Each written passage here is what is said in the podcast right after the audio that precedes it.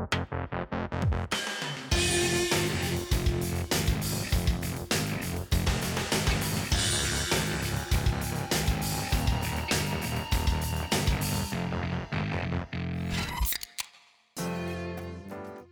quanti modi si può raccontare un Gran Premio di Formula 1?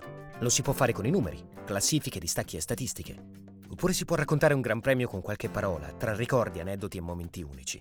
Questo è Terruzzi racconta un Gran Premio in tre parole, un progetto di Red Bull con Giorgio Terruzzi. La tappa 18 delle 21 previste ci porta dall'estremo oriente al Sud America, in Messico, per un Gran Premio che potrebbe già regalare a Lewis Hamilton il suo sesto mondiale, il quinto consecutivo, e che intanto regala a noi una storia di fratelli, di fenomeni e di fiesta. Olè!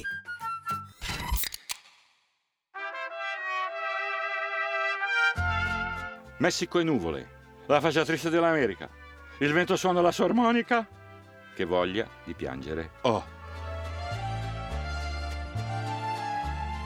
La canzone celeberrima è di Enzo Iannacci e mi viene in mente sempre quando penso al Messico. Il paese è tornato nel giro della Formula 1 da pochi anni. Città del Messico è una tra le metropoli più vaste e popolate del mondo. Le tre parole per dire di questo luogo, di questa corsa, sono Hermanos, fenomeno, e fiesta, alè, anzi olè. Hermanos, fratelli. Si chiamavano Pedro e Riccardo Rodriguez e la loro storia è romantica, malinconica, straordinaria. I piccoli Rodriguez, ecco.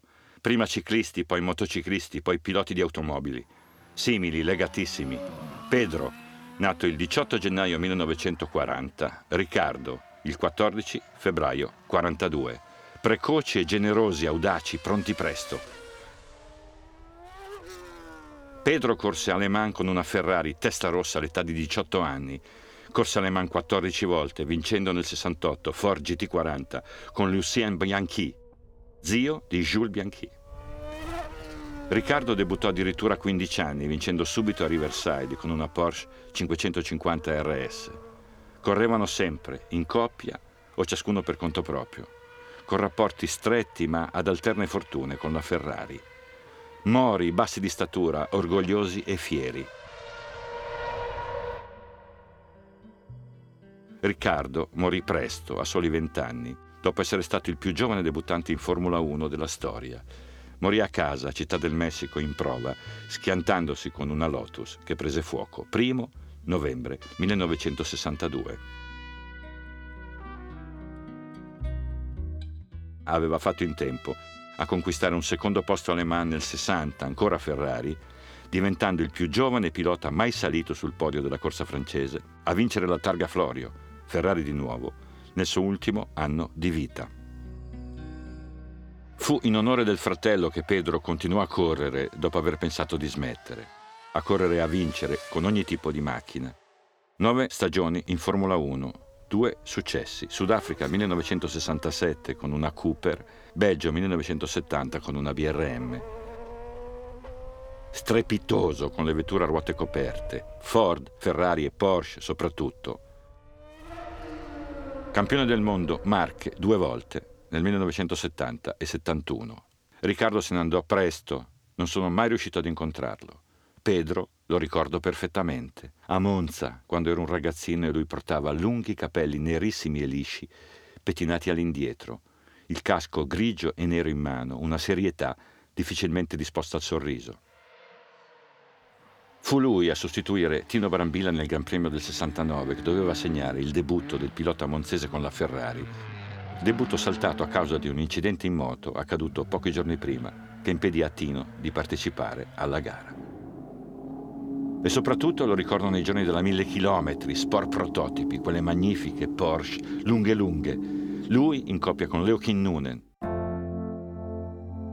Portava al dito un anello che era appartenuto a Riccardo, era il suo portafortuna. Perse quell'anello nel 1971 in un aeroporto e dichiarò subito di temere enormemente per quella perdita, anche se aveva fatto fare una copia dell'anello, una copia non sufficiente a rassicurarlo.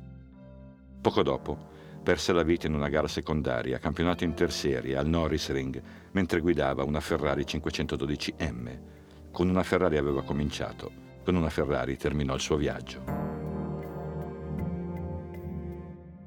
Era l'11 luglio 1971.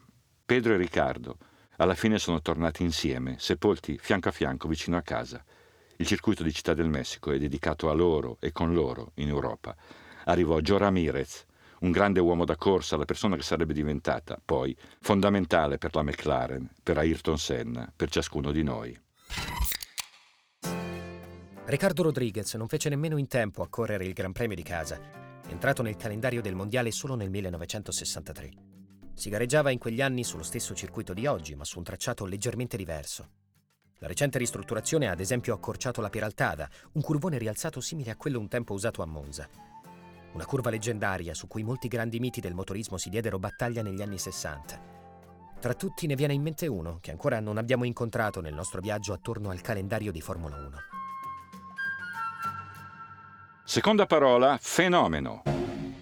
Riferito a John Surtees, unico pilota della storia ad aver vinto titoli mondiali nel motociclismo e in Formula 1. Nello specifico sette campionati del mondo conquistati in moto, correndo nella classe 350 e nella 500 con MV Agusta tra il 56 e il 60 e un mondiale piloti conquistato con la Ferrari nel 64 matematica certezza del titolo ottenuta proprio a Città del Messico, secondo al traguardo, dietro Dan Gurney su Brabham, davanti al suo compagno Lorenzo Bandini. Giorno 24 ottobre 1964. Dunque stiamo parlando di una figura fuori taglia. Surtis cominciò a correre in auto quando ancora gareggiava in moto, anno 1960. Per Enzo Ferrari era un pilota da ingaggiare già nel 61, lui John, Pensava di non essere ancora attrezzato per una responsabilità del genere. Ringraziò, disse no. Accordo rinviato, siglato nel 63, premiato nel 64, appunto, con la vittoria nel campionato mondiale. E poi... E poi i rapporti con Ferrari si guastarono. Surtees decise di diventare anche costruttore di macchine da corsa, pur continuando a gareggiare per altri. Per Honda soprattutto, con la quale ottenne un memorabile successo a Monza nel 67 il sesto e ultimo suo. Quindi Team Surtees, una squadra che fece gareggiare moltissimi piloti tra il 70 e il 78 senza ottenere un solo successo. Piuttosto Formula 2. Ed è curioso notare che a vincere il campionato europeo di quella categoria nel 72 con una Surtees fu Mike Aylwood, l'altro gigante del motociclismo passato alla Formula 1, con il talento necessario per diventare campione pure lì senza la stessa fortuna, purtroppo, perché Mike, dopo nove titoli vinti con le due ruote, dovette chiudere con le corse dopo un gravissimo incidente subito al Nürburgring nel 74 con la sua McLaren. Surtees non aveva certamente un carattere facile, questo racconta chi lo frequentò negli anni d'oro. Lo ricordo come un signore già anziano, incontrato in pista molte volte, piegato dal tempo, dalla morte di suo figlio Henry, avvenuta durante una gara di Formula 2, il 19 luglio 2009 a Branzacci. Aveva soltanto 18 anni e credo che si sia trattato di un dolore acutissimo. La morte di un figlio è quanto di peggio può riservare una vita.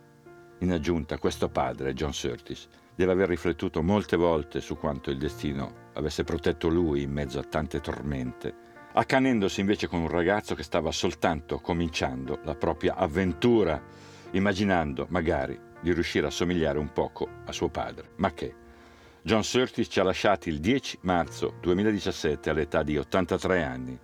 Era nato a Tutsfield, nel Surrey, l'11 febbraio 1934.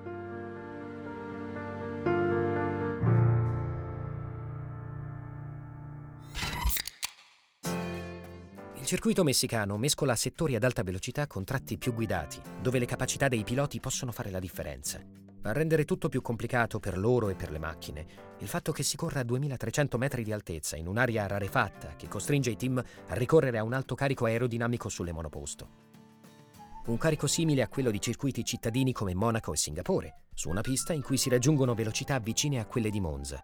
Non l'unica contraddizione straniante che si incontra da queste parti nei giorni del Gran Premio.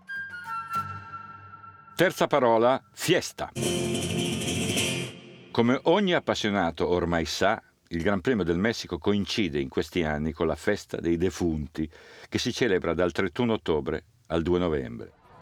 Una festa che appartiene ad una cultura e ad una tradizione precolombiana.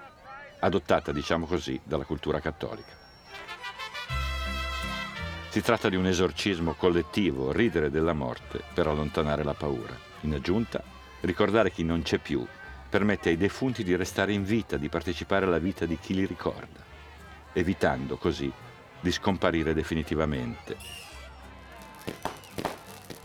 Ciò che viene raccontato perfettamente nel film d'animazione Coco.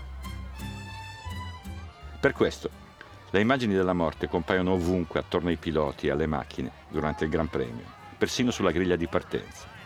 Il che produce un curioso straniamento perché tutto ciò non ha a che fare con uno sport qualunque, ma con qualcosa di molto pericoloso. Quindi, trattandosi di motorismo, un esorcismo doppio. I pupazzi, le maschere sono magnifici, sono ironici e divertenti, ma a me fa sempre un effetto strano vederli in prossimità della corsa.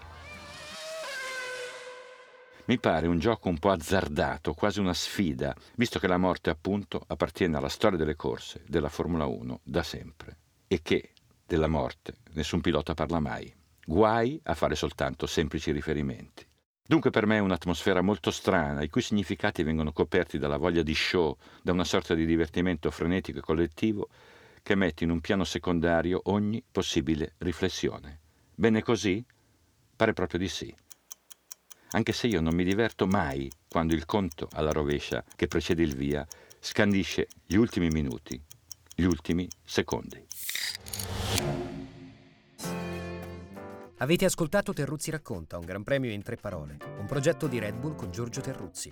Fratelli, fenomeni e fiesta erano le tre parole del Messico. Appuntamento alla prossima settimana con la storia e le storie del Gran Premio degli Stati Uniti.